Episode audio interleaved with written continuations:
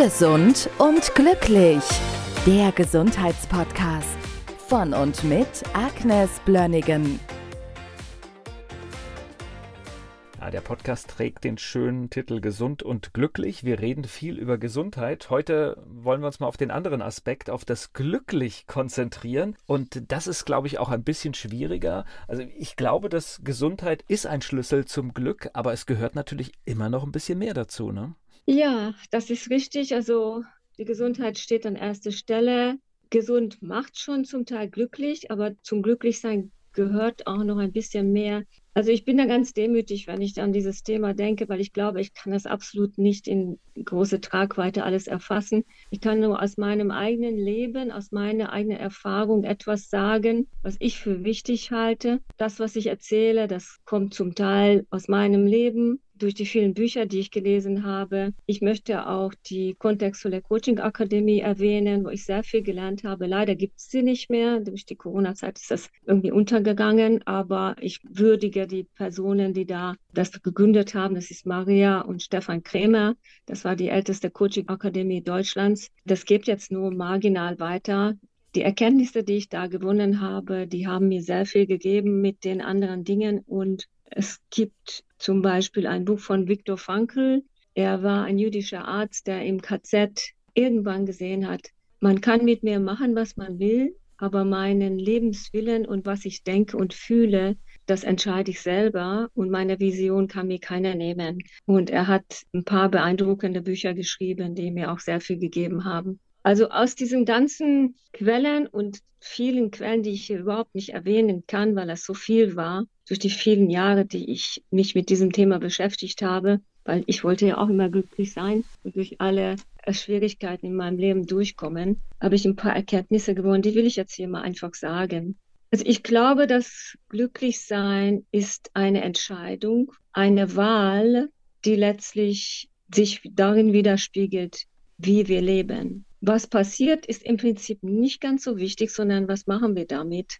Aus dem eigenen Kontext heraus interpretieren wir die Dinge, die uns passieren, sehr unterschiedlich mit verschiedenen Ergebnissen. Also ein gutes Beispiel ist, jemand hat zum Beispiel Durchfall eine merkt das noch nicht mal, der andere denkt, oh, ich habe Darmkrebs. Der nächste sagt, super, ich entgifte.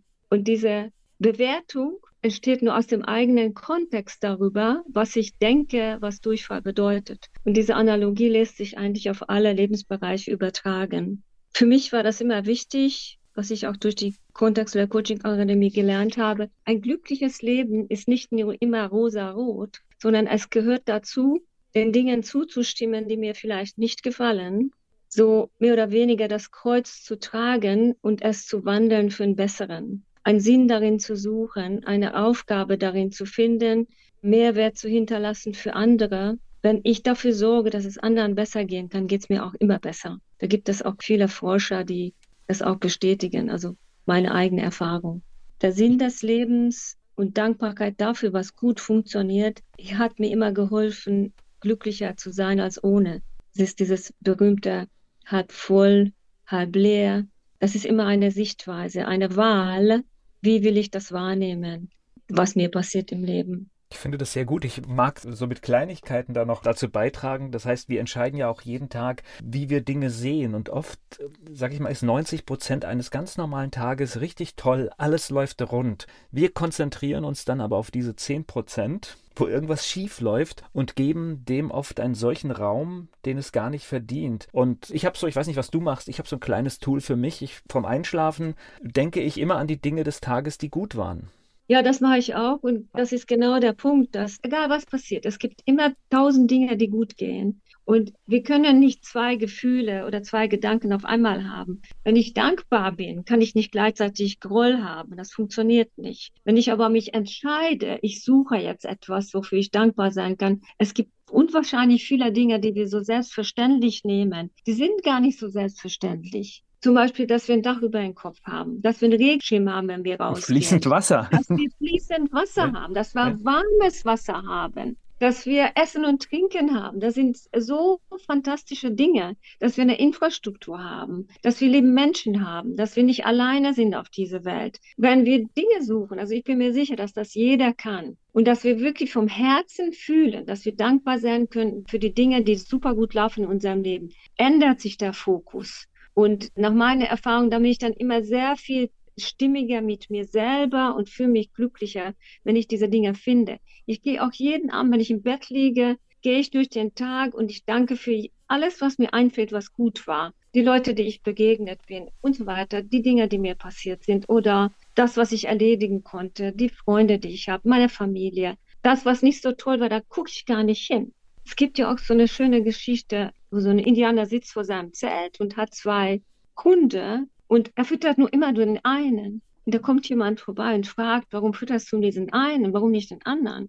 Er sagt, ja, der eine reißt mich, der andere beschützt mich. Und genau das ist es. Was wollen wir füttern? Das, was uns gut tut oder das, was uns wirklich niedermacht und stresst und unzufrieden macht? Und ich glaube, das ist tatsächlich eine Wahl, dafür zu entscheiden, ich kann fast immer etwas finden, was mich glücklich macht. Und das ist auch wieder so, ich kann nur das anderen vermitteln, was ich selber habe.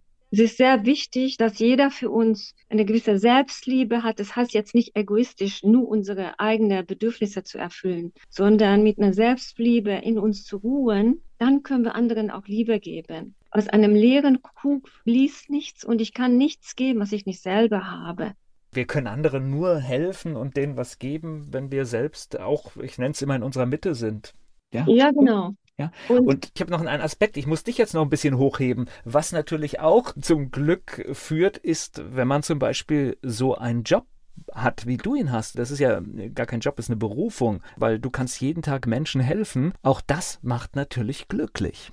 Das stimmt und ich nehme das auch sehr ernst und das macht mich immer sehr demütig, wirklich, dass ich das machen darf. Und das ist sehr, sehr, sehr, sehr erfüllend, anderen helfen zu können. Und warum ist das so? Ich, weil ich es tun will, achte ich auch sehr darauf, dass es mir gut geht und ermutige meinen Patienten, ja, also lieber deinen Nächsten wie dich selbst. Das ist sehr, sehr wahr. Wenn ich mich gut fütter, wenn es mir gut geht, kann ich dir viel mehr geben. Wenn ich klar im Kopf bin, kann ich die Sätze rausbringen, die dir auch weiterhelfen. Das ist definitiv so. Das bringt Sinn im Leben. Das gibt eine Aufgabe, wofür es sich lohnt zu leben. Und wenn viele Dinge nicht so gut laufen im Leben, das relativiert sich dann schon wieder wenn etwas Sinnvolles da ist, eine Aufgabe zu haben, die, die so, so was Tolles ist, was meinen Beruf zum Beispiel betrifft.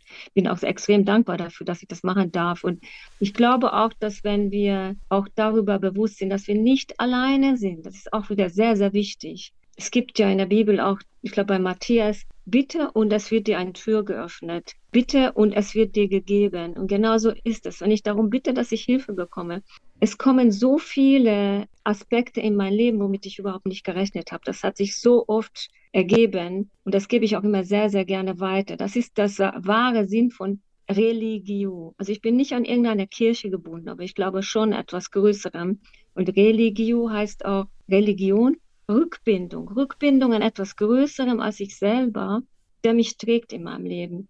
Und ich glaube, wenn jeder von uns es ein bisschen finden kann, dann finden wir immer eine Möglichkeit, glücklicher zu sein, vielleicht ein bisschen mehr zuversichtlich zu sein, als wir das am Tag vorher schon waren. Ich meine, es gibt so kleine, so kleine Tools, auch wenn jetzt irgendwas passiert, was nicht so schön ist, dann einfach mal so eine kleine Zeitreise. Was denke ich in fünf Jahren über diese Situation? Und viele Sachen werden dann ganz, ganz klein. Ja, genau, das ist eine tolle Hilfe. Mache ich ganz oft, wenn, wenn ich jetzt äh, anfange, ich merke, ich rege mich jetzt hier vielleicht gerade auf und dann einfach gucken, boah, was hat das für eine Bedeutung in zwei oder fünf Jahren? Hat es keine, dann ist alleine der Gedanke schon ausreichend, dass es einem besser geht. Genau so. Ja, das war mir wichtig, dass wir diesen Aspekt auch nochmal ansprechen. Ja, gesund und glücklich, aber tatsächlich sind es diese beiden Geschichten, wenn die halbwegs stimmen, dann führen wir ein gutes Leben. Genau. Gesund und glücklich.